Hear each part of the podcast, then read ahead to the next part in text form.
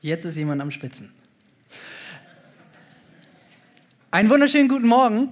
Schön, dass ihr da seid. Genau, ich habe nicht wirklich geredet, André, keine Sorge. Das Mikro war an, du warst rechtzeitig da, ist alles gut. Schön, euch zu sehen. Ich gebe mir Mühe, Andreas, mich kurz zu halten, dass das auch attraktiv ist, so dass die Jugendlichen da auch das nächste Mal wiederkommen. Genau, viele Ansprüche. Heute reden wir über ein Thema, was uns hoffentlich alle betrifft. Und was uns leider auch betrifft. Ich weiß nicht, wer von euch mag gerne Geschichten? Mal Hände hoch, wer mag Geschichten? Wer mag schlechte Geschichten? Hände runter. Okay, wer mag spannende Geschichten? Gibt es Leute, die... Genau. Okay, ihr merkt schon, im U-Treff, das muss immer aktiv sein, da muss man mit Headset rumlaufen und hin und her und links und rechts. Heute geht es ein bisschen ähnlich, aber spannende Geschichten mögen wir alle, oder? Mein Sohn mag auch gern spannende Geschichten. Hugo heißt der ist 5 und wir lesen gern Geschichten. Ich lese ihm gerne mal Sachen aus der Bibel vor. Seine Highlight-Stories sind so die üblichen Klassiker, David gegen Goliath, Simson und so weiter. Und es gibt auch noch ein paar andere Geschichten, die wir lesen. Und manchmal gucken wir auch einfach einen Film. So, nicht so häufig, meistens gucken wir nämlich Werder. Oder? Das tut doch so gut, oder? Ah, ey, 2-0 gestern. Das macht es einfach für einen Vater, wenn man seinen Sohn gut prägen will, wenn Werder gut spielt, oder? Wenn man ihn mit guten Gewohnheiten vertraut machen möchte so, und dann sogar Werder auch noch gut spielt. Herrlich. Hugo und ich gucken gerne Werder und manchmal gucken wir auch Filme. Und so war es neulich so, dass wir einen Film angemacht haben. Und so nach 3-4 Minuten veränderte sich auf einmal die Stimmung im Raum. Ja? Also wir hatten dann eine Szene, es war ein harmloser Kinderfilm und auf einmal die Musik wurde dramatisch, die Bilder wurden ein bisschen dunkler, es wurde auf einmal spannend. Und Hugo guckt mich an und sagt, Papa, mach aus. So, kein Problem. Ich habe die Stopp-Taste gedrückt und der Film war nicht zu Ende, aber wir haben aufgehört, den Film zu gucken und haben dann was anderes gemacht und wir konnten die Stopptaste drücken. So. Und ich weiß nicht, wir Erwachsene, wir lieben ja eigentlich spannende Geschichten, oder? Wir lieben Dramatik, wir lieben Action, wir freuen uns, wenn es richtig abgeht, so, wenn man mitfiebern kann so, oder auch bei einem Buch, ne, wenn das einen so fesselt. So. Lieben wir Spannung. Aber wie sieht das in unserem Leben aus? Ist das da genauso? Ich weiß nicht, wie es dir geht. Vielleicht sitzt du nachher im Café und sagst, ey, mein Leben ist so spannend. So, das ist total heftig, es ist total dramatisch alles. So lauter krasse Konflikte, ich freue mich richtig. Ich glaube nicht, oder? Manchmal ist es doch so, dass man sagt, ey, ich habe echt ein aufregendes Leben. Wuhu, cool. Und manchmal ist es doch auch so, dass man sagt, boah, mein Leben, das regt mich auf. Heute will ich über Spannungen reden. Und darüber nicht, wie wir die wegkriegen. Das kann ich euch nicht erzählen. Aber was ich euch erzählen kann, ist, wie wir damit umgehen können. Und wie wir es schaffen, in der Spannung zu bleiben. Okay, darum wird es heute gehen. Denn im Leben, wenn wir Spannung erleben, wenn wir Konflikte erleben, wenn wir Beef haben, können wir nicht einfach die Stopptaste drücken, wie in einem Film oder in einem Buch. Und wir wollen uns heute anschauen, wie ein Vorbild aus der Bibel mit Spannung umgeht. Und ich habe euch einen Text mitgebracht, und in dem Text lesen wir davon, wie Jesus mit Spannung umgeht. Und Jesus ist unser Vorbild. Und von ihm können wir lernen, wie wir mit Spannung umgehen können. Okay, das nehme ich jetzt schon mal vorweg. Ja, also die Lösung ist Jesus. Das hören die Kids wahrscheinlich auch. Aber wie sieht das konkret aus? Das wollen wir uns heute anschauen. Und ich habe euch einen Bibeltext mitgebracht. Und zwar steht der in Lukas 22, Vers 39, für alle die ihr Handy schon gezückt haben, weil sie sagen, was will er denn da vorne? Ihr könnt eure Bibel-App jetzt auch öffnen, wenn ihr wollt, und mitlesen. Also Lukas 22, ihr könnt das auch oben mitverfolgen, ab 39. So. Und da lesen wir, dass Jesus die Stadt verließ und ging wie gewohnt zum Ölberg. Seine Jünger begleiteten ihn. Als er dort angekommen war, sagte er zu ihnen, betet darum, dass ihr nicht in Versuchung geratet. Hierauf trennte er sich von ihnen. Etwa einen Steinwurf weit entfernt, kniete er nieder und betete. Vater, wenn du willst, lass diesen bitteren Kelch an mir vorübergehen. Aber nicht mein Wille soll geschehen, sondern deiner. Da erschien ihm ein Engel vom Himmel und stärkte ihn. Der Kampf wurde so heftig und Jesus betete mit solcher Anspannung, dass sein Schweiß wie Blut auf die Erde tropfte. Als er vom Gebet aufstand und zu den Jüngern zurückkam, waren sie vor Kummer eingeschlafen. Eine Extremsituation.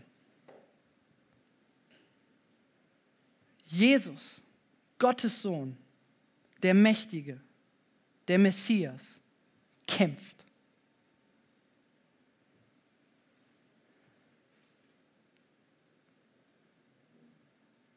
Wir lesen, dass Jesus sagt, Vater, lass diesen Kelch an mir vorüberziehen. Was war dieser Kelch? Dieser Kelch war ein Brauch, ein Ritual im Volk Israel, wo der Vater oder ein Vater seinem Sohn einen Kelch zu trinken gab. Und es war entweder der Kelch des Fluchs oder der Kelch des Segens. Und der Sohn, der musste diesen Kelch trinken. Da gab es keinen Weg drumherum. Und der Kelch, von dem Jesus hier redet, ist der Kelch des Fluches, ist der Kelch des Todes, ist der Kelch der Trennung von seinem Vater. Jesus wusste, was auf ihn zukommt. Er wusste, dass er sterben wird. Er wusste, dass er am Kreuz verbluten wird. Er wusste, dass er unfassbare Schmerzen erleiden muss. Das war aber nicht das Schlimmste, was Jesus bevorstand. Das Schlimmste, was Jesus bevorstand, war die Trennung von seinem Vater. Und wenn wir uns jetzt durch diesen Text so ein bisschen hangeln, dann gibt es so ein paar Punkte, die ich gerne mit euch einfach anschauen möchte, die ich euch gerne nahelegen möchte. Und da fangen wir gleich am Anfang an. Ich muss mal kurz meine Schuhe zubinden. Wir laufen jetzt nämlich gleich los. Und zwar lesen wir in Vers 39, da steht es, da verließ Jesus die Stadt und ging wie gewohnt zum Ölberg. Seine Jünger begleiteten ihn. Als ich die ersten Male das so las, dachte ich so, ja, okay, cool, dann geht dann da jetzt so los. So, und beim zweiten, dritten, vierten Mal dachte ich, ey, Moment mal, das ist krass. Da gibt es ein Wort in diesem Vers, der ist, glaube ich, richtig wichtig. Also so richtig wichtig. Und zwar das Wort gewohnt. Jesus war es gewohnt, so lesen wir da, zum Ölberg zu gehen. Er hat eine Gewohnheit kultiviert, okay? Also Jesus, der Sohn Gottes, der Erlöser, Gott selbst, hat sich angewöhnt, in Gottes Gegenwart zu gehen, mit Gott Beziehung zu leben, mit seinem Vater, mit dem Heiligen Geist, sich neu füllen zu lassen, mit ihm Gemeinschaft zu haben. Das heißt, das war nicht etwas, wo er sagte, oh, das ist mir jetzt hier gerade alles zu viel, ich muss da jetzt hin, sondern das ist etwas, was er regelmäßig getan hat. Er hatte einen Ort, wo er hinging, um Gott zu begegnen. Und diesen Ort, den suchte er auf, nicht erst dann, wenn es schwierig wurde, sondern diesen Ort, den suchte er schon vorher auf.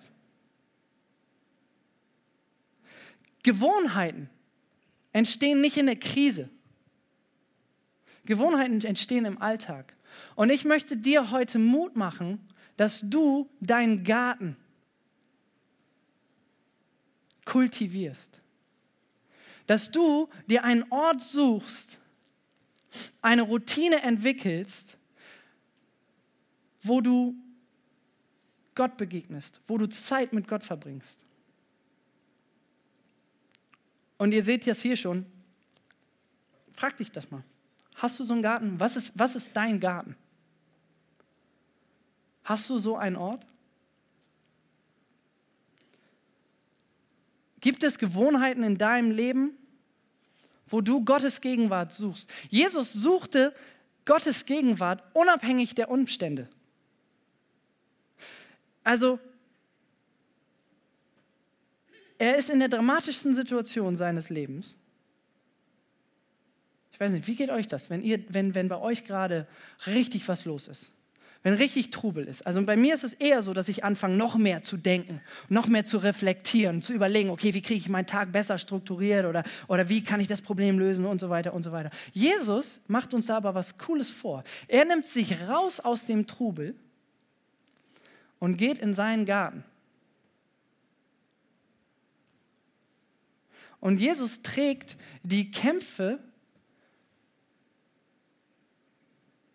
die er auszutragen hat, in Gottes Gegenwart aus. Das will ich dir heute sagen. Trag deine Kämpfe in Gottes Gegenwart aus. Nimm die Kämpfe, die Struggles, die Spannung zwischen dir und einem Arbeitskollegen, zwischen dir und deiner Ehefrau, zwischen deinen Ansprüchen, wie du es gern hättest, und der Realität. Trag diese Kämpfe in Gottes Gegenwart aus. Nimm dir Zeit, um in den Garten zu gehen. Fang an, einen Garten zu kultivieren.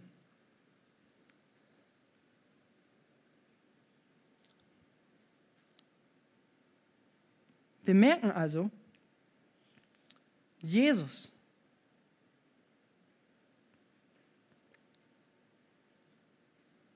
geht zu seinem Vater und fokussiert sich nicht auf das Problem, sondern fokussiert sich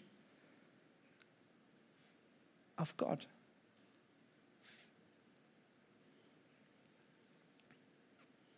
Ein kleines Wort, Gewohnheiten. Ne? Das klingt nicht ganz so bequem.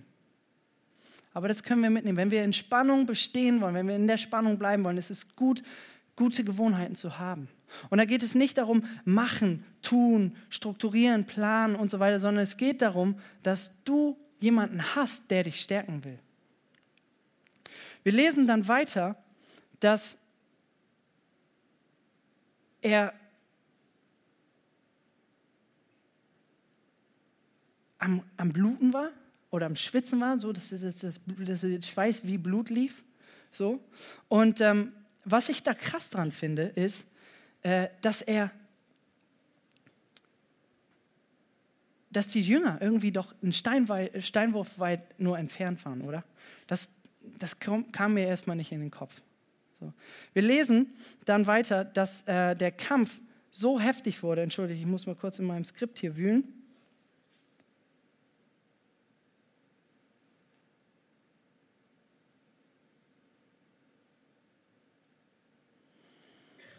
Der Kampf wurde so heftig und Jesus betete mit solcher Anspannung, dass sein Schweiß wie Blut auf die Erde tropfte. Als er vom Gebet aufstand und zu den Jüngern zurückkam, war sie vor Kummer eingeschlafen. Also wir haben hier da wieder diese beiden Situationen. Ne? Auf der einen Seite Jesus, der es total schwer hat, der ringt, und auf der anderen Seite schlafender Jünger. Ich dachte, was kann da sein? Warum passiert sowas?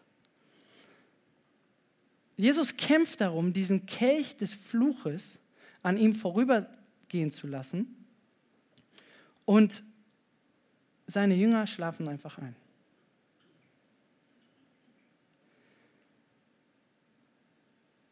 Aber dazwischen lesen wir noch was ganz Interessantes. Jesus betet und Gott greift ein. Wir lesen dann in Vers 43, dass ihm ein Engel erschien. Und dieser Engel vom Himmel erschien ihm und stärkte Jesus. Das heißt, wir lernen, dass wenn das Gebet keine Einbahnstraße ist, dass da eine Beziehung ist. Gott erhört Jesus. Gott stärkt seinen Sohn. Aber Gott greift ein, anders als er wünscht. Ne? Er bringt ihm nicht diesen Engel, damit dieser Kelch von dem Engel getrunken wird oder damit der Plan Gottes sich auf einmal verändert. Denn der Plan Gottes, der war, dass Jesus den Kelch trinkt an unserer Stelle. Denn dieser Kelch, der war für uns bestimmt. Der ist für uns bestimmt. Und der Plan Gottes war, dass Jesus, sein Sohn, auf die Erde kommt, ein unschuldiges Leben führt und anstelle von uns stirbt für unsere Schuld.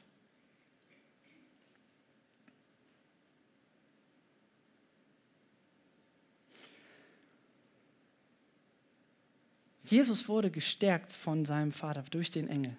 Und das können wir für uns mitnehmen. Wenn du in Spannungen lebst, wenn du sagst auf der Arbeit, ich werde fertig gemacht, wenn du sagst, ich habe da diese Diagnose bekommen, wenn du sagst, meine Kinder, die regen mich auf bis zum geht nicht mehr, ich kann nicht mehr. Jesus will dich stärken. Gott stärkt seinen Sohn. Und hey, das Coole ist, wenn du Christ bist, dann sagt Gott, dass du ein Kind von ihm bist. Und Gott stärkt seine Kinder. Das lesen wir. Er stärkt sogar Jesus. Eigentlich doch verrückt, oder? Man denkt, der hat es eigentlich gar nicht nötig so. Und trotzdem greift Jesus ein. Warum schliefen also diese Jünger ein? Es war doch so ein Kampf. Ich meine, ein Steinwurf weit entfernt. Das kriegt man doch mit. Da kann man doch nicht einschlafen, denkt man sich. Aber was war passiert? Ihr müsst euch vorstellen, dieser Garten, in dem die Jünger und Jesus da waren, war praktisch direkt neben einem großen Tor in der Stadt Jerusalem. Und durch dieses Tor ist Jesus vor ein paar Tagen eingeritten. Jesus ritt ein auf einem Esel und alle Menschen sagten, da kommt er endlich, unser Retter. Da kommt der Mann, der uns befreit von der Unterdrückung der Römer. Da kommt der seit Jahrhunderten angekündigt wird, auf den wir die ganze Zeit warten. Und an dem fast gleichen Ort sitzen da Jünger, die gerade ein Abendmahl gefeiert haben mit Jesus, indem er ihnen sagt, ich werde von euch gehen, einer wird mich verraten und jetzt ist dieser Freund, dieses Vorbild, dieser Mann, für den sie 3-4 Jahre ihres Lebens aufgegeben haben, für den sie Familie verlassen haben, hinter dem sie herzogen, von dem sie lernten, der Messias, so am Kämpfen.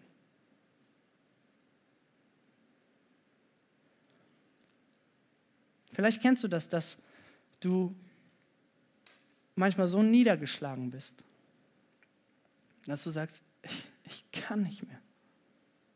Ich will nicht mehr. Dass du einfach nur noch aufgeben kannst. Dass du am liebsten die Stopp-Taste drücken würdest. Und aber merkst, es gibt hier keinen. Es gibt die Stopptaste nicht.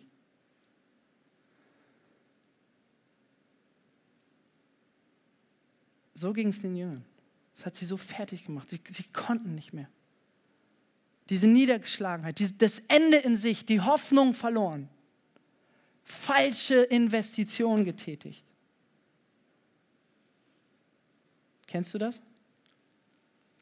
Kennst du Situationen in deinem Leben, wo du sitzt und denkst, ich weiß nicht, wie das weitergehen soll. Krise nach Krise,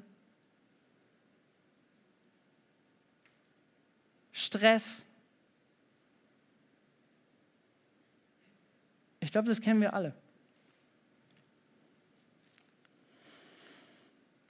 Und das Krasse ist, Jesus, der diesen heftigen Kampf kämpft, denkt in dieser Situation an die Jünger. Er weiß, was ihm bevorsteht. Er nimmt sich raus, nimmt seine Jünger mit, sagt, hier wartet und betet, dass ihr nicht in Versuchung geratet. Obwohl er diesen schlimmen Weg vor sich hat, denkt er an dich. Wir lesen das später, wenn er dann am Kreuz hängt, auch nochmal, wo es ja noch zwei andere gibt, die am Kreuz hängen. Und er sagt, noch heute wirst du mit mir im Paradies sein. In den schlimmsten Situationen des Lebens von Jesus denkt er an uns.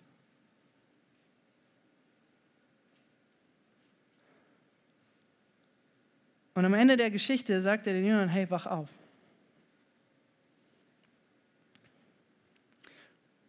Weiter geht's, weiter dranbleiben. Und wenn du so einen Garten kultivierst in deinem Leben, wo du die Dinge teilen kannst, die dich bedrücken, die dich freuen, wo du deine Spannung vor Gott bringen kannst, dann wird er dich stärken. Das wird anders aussehen vielleicht, als du es dir erhoffst. Aber er wird da sein. Und das können wir aus dieser Geschichte auch lernen. Das Krasse ist ja, wir kennen die Geschichte, oder? Also die Jünger, waren mittendrin, die wussten nicht, wie es weitergeht. Obwohl Jesus es ihnen schon gesagt hatte, er hatte es ihnen angekündigt, sie haben es nicht verstanden, aber sie wussten nicht, wie es weitergehen wird. Wir kennen die Geschichte, ne? Wir wissen, wie es weitergeht. Wir wissen, dass Jesus sprach, nicht mein Wille geschehe, sondern dein Wille geschehe. Er ordnete sich dem Plan seines Vaters unter. Und auf einmal wurde dieses Opfer, dieser Gehorsam aus Liebe zur Rettung aus Gnade für uns. Er ging ans Kreuz. Er erfüllte den Plan seines Vaters. Er trank aus dem Kelch, um dann am dritten Tag wieder aufzustehen, den Tod zu besiegen. Und damit macht er den Weg frei für uns. Dass wenn wir das wollen und in Anspruch nehmen, diese Trennung, die Jesus erlebt hat, die Trennung zwischen ihm und seinem Vater, dass wir das nicht erleben müssen.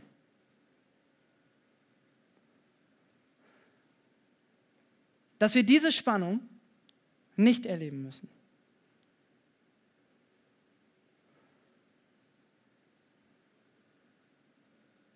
Vielleicht sitzt du jetzt hier und denkst, ey, ich glaube, es ist Zeit für mich, so einen Garten anzulegen.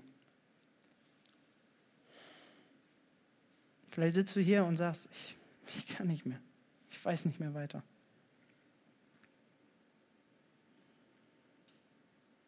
Vielleicht sitzt du hier und sagst, was redet der? Das habe ich heute das erste Mal. Wer ist dieser Vater? Wer ist dieser Jesus? Und ich möchte dich einladen, heute einen Schritt zu gehen. Heute für dich einen Entschluss zu fassen, zu sagen, hey, ich möchte so einen Garten anlegen. Ich möchte euch kurz erzählen von meinem Garten. Wie Andreas das eben sagte, da habe ich jetzt die Ehre, den Jutreff zu leiten. Und ich freue mich, dass ein paar aus dem Jutreff da sind. Das ist voll cool. Und einige von euch aus dem Jutreff, für euch ist das jetzt nicht groß was Neues. Aber wir waren ja auf Freizeit, auf Korsika. Und da war es so, dass wir das Thema hatten, Wash and Go. Also wir haben darüber geredet, wie die Früchte des Geistes Gottes in uns wachsen können. So. Und da gibt es ja verschiedene Früchte. So. Besonnenheit, Geduld und solche Sachen. Und was ich aber nicht wusste, als wir auf dieser Freizeit waren, dass wir auf dem Rückweg direkt eigentlich nicht nach Hause fuhren, sondern ins Trainingslager. Wir saßen im Bus, waren eigentlich, so war der Plan, dann auf dem Weg zur Fähre. Wir waren vorher noch ein bisschen Eis essen in der Stadt, sollten dann um 9 Uhr am Bus sein, dass wir um 10 mit der Fähre abfahren können. Und um 1 Uhr nachts waren wir immer noch nicht abgefahren. Um 1:30 fuhren wir dann zu der Fähre und kurz vor der Fähre stoppte der Bus, wir wurden angehalten und danach hieß es, also diese Fähre fährt heute nicht mehr. Sie haben jetzt die Auswahl, Sie haben 2 Tickets. Entweder fahren Sie jetzt nach Marseille oder nach Piombino. Marseille kenne ich, weit weg, dachte ich, Savona ist besser, da wollten wir eigentlich hin. Piombino kannte ich überhaupt nicht, keine Ahnung. Und Sie dürfen jetzt auf die Fähre fahren, dürfen da jetzt in die Hotelzimmer, so. Und dann können Sie da eine Nacht pennen, aber morgen um 5 Uhr, also gleich, müssen Sie dann auf die andere Fähre und dann sagen Sie mir eben, wohin Sie wollen. So, dachte ich, okay, keine Ahnung, wir fahren heute nicht mehr. Okay, das bedeutet, keine Ahnung, Ole, Micha, ihr seid im Job. Okay, das wird nichts mit dem nächsten Arbeitstag. Mist. So. Gut, wir kriegen jetzt da jeder ein Zimmer. Gehen da also alle hoch. Stehe ich da vor so einer Dame, die sozusagen für dieses Krisenmanagement verantwortlich war. Italienische Frau, hinter ihr im Background-Chor von 4 anderen Italienerinnen, die alle eine super Zeit hatten, 2:30 nachts, so, die waren super drauf. So, und ich dachte so, wo kommen wir denn an die Schlüssel für unser Zimmer? So, no rooms. You can sleep here. Hat sie uns einen Flur gezeigt, wo wir dann schlafen konnten. Und ich war, ey, das geht nicht, das wurde gerade gesagt, das ist unfair, so, wie können Sie so... Und ich merkte, ich kam gegen diese Dame und ihren Background-Chor überhaupt nicht an. Also mussten wir da im Flur schlafen, ihr erinnert euch noch, ich weiß nicht, ob ihr euren Rücken noch merkt, aber es ging weiter. Wir haben dann da mehr oder weniger geschlafen, ich konnte überhaupt nicht pennen. Und ich habe dann die Zeit genutzt, um ein Video zu machen. Ich wusste nämlich, dass es Leute hier in der Gemeinde gibt, die beten für uns. Die beten für die Freizeit. Ich war mir ziemlich sicher, dass nachts um 3 keiner dieses Video dann direkt sehen wird. Aber ich habe da einfach ein bisschen erzählt, was jetzt gerade läuft. Was ich nicht wusste in der Situation war, dass es noch anders werden wird. Wir fuhren also am nächsten Tag los. Von Piombino, das bedeutet irgendwie 7 Stunden mehr. Normalerweise ist die Fahrt so 30 Stunden, das ist schon ein Ritt. Dann wurden es, glaube ich, wie viel hatten wir dann? 44? Ich glaube, fast 44, 46 Stunden am Ende auf dem Tacho. Und auf einmal hatten Leute bei uns im Bus Magenprobleme. So. Und das Klo im Bus fiel aus. So, der Pegel stieg und ich dachte, ey, okay, wie kriegen wir das hin? Conny war da ja auch mit dabei, wir saßen da vorne und haben geguckt, okay, wie kriegen wir das hin? Conny hat sämtliche Elektrolyte-Packungen dann da spendiert und wir fuhren also weiter, waren dann irgendwann nachts in der Schweiz. Also eine Nacht nicht geschlafen für mich und ich dachte, ich kann nicht mehr. Und dann bin ich in meinen Garten gegangen. Mein Garten sieht so aus, dass ich mir Kopfhörer aufsetze. Ich habe da ein bisschen Lobpreismusik drauf, so wie wir das hier machen. Und ich habe den Fokus gesetzt auf Jesus. Und habe ihm gesagt, hey, ich kann nicht mehr. Ich bin müde. Hier sitzen die Jugendlichen, denen geht's dreckig zum Teil. Die haben super mitgemacht. Wie wird das? Wir haben kein Essen mehr, wir haben keine Lunchpakete mehr, wie kriegen wir das hin? Und in dem Moment bin ich in meinen Garten gegangen.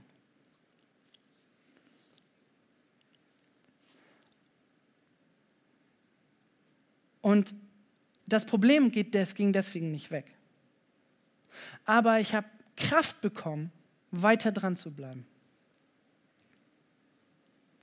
Weiter durchzuhalten. Wir hatten eine super Gemeinschaft, haben uns gegenseitig ermutigt. Wir hatten Leute, von denen wir wussten, dass sie für uns beten. Wir haben selber beten können. Hey, das sind Gärten. Und ich will dir Mut machen, dass du in diese Gärten investierst. Dass du deinen Garten findest. Einige von euch gehen gern joggen. Super Möglichkeit, um in der Zeit mit Gott zu reden. So, ich weiß nicht, wie das bei dir aussehen kann. Aber was wir lernen, ist, Jesus in dieser Bedrängnis, in der Spannung, in der er steht, zwischen Höllenqualen und dem Willen Gottes. Was tut er? Er richtet den Fokus auf seinen Vater.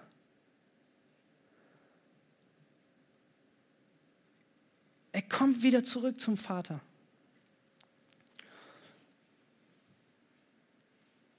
Und ich möchte dich jetzt zum Schluss fragen, wird es vielleicht Zeit, dass du wieder aufwachst und zurück zum Vater kommst? Vielleicht ist das heute so ein Schritt, den du gehen kannst. Dass du sagst, ey, ich struggle. Ich kämpfe. Ich kann nicht mehr. Ich weiß nicht, wie es weitergehen soll. Ich bin krank und es gibt keine Diagnose. Ich bin krank und es gibt kein Medikament. Dann möchte ich dich einladen, das vor Gott zu bringen. Und ich möchte gleich für uns alle beten. Und vielleicht ist es auch so, dass du sagst, ey, ich war eigentlich echt lange nicht mehr bei meinem Vater. Dann will ich dir sagen, komm zurück zum Vater. Heute soll ein Tag sein, wo du das tun kannst, wo du das tust. Lass uns gemeinsam aufstehen und zusammen beten, bevor dann das Team nach vorne kommt und wir einen Song singen. Jesus, danke, dass wir von dir lernen können. Danke, dass wir von dir lesen können, dass du ein Vorbild bist für uns und dass du uns gezeigt hast, wie wir in Spannung bestehen können. Herr, ich möchte dich bitten für jeden Einzelnen, der hier heute ist, dem es schlecht geht. Ich möchte dich bitten, dass du ihn stärkst.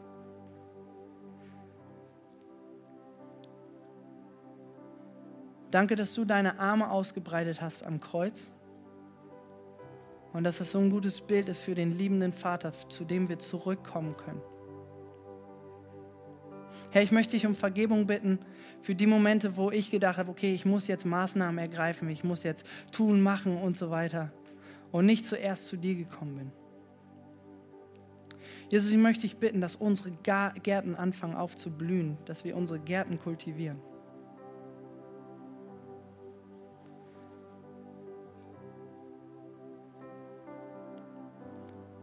Nimm dir jetzt einen Moment. Ich gebe dir jetzt eine Minute, wo du das einfach vor Gott bringen kannst, was in dir Spannung auslöst.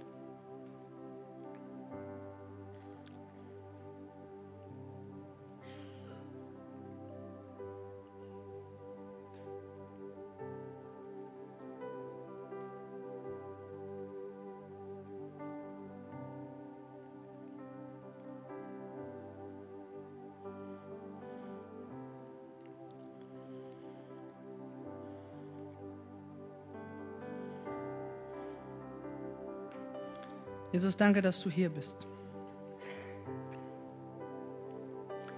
Und danke, dass du am Kreuz für uns gestorben bist und dass du damit gesagt hast, hey, es muss nicht furchtbar enden. Es wird fruchtbar sein.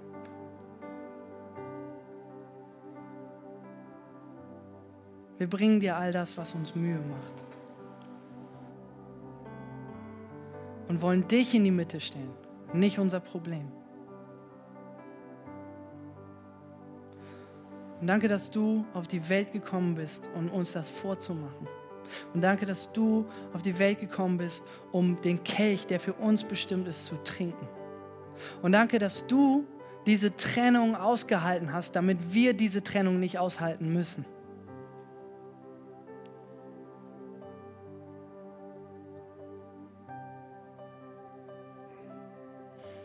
Amen.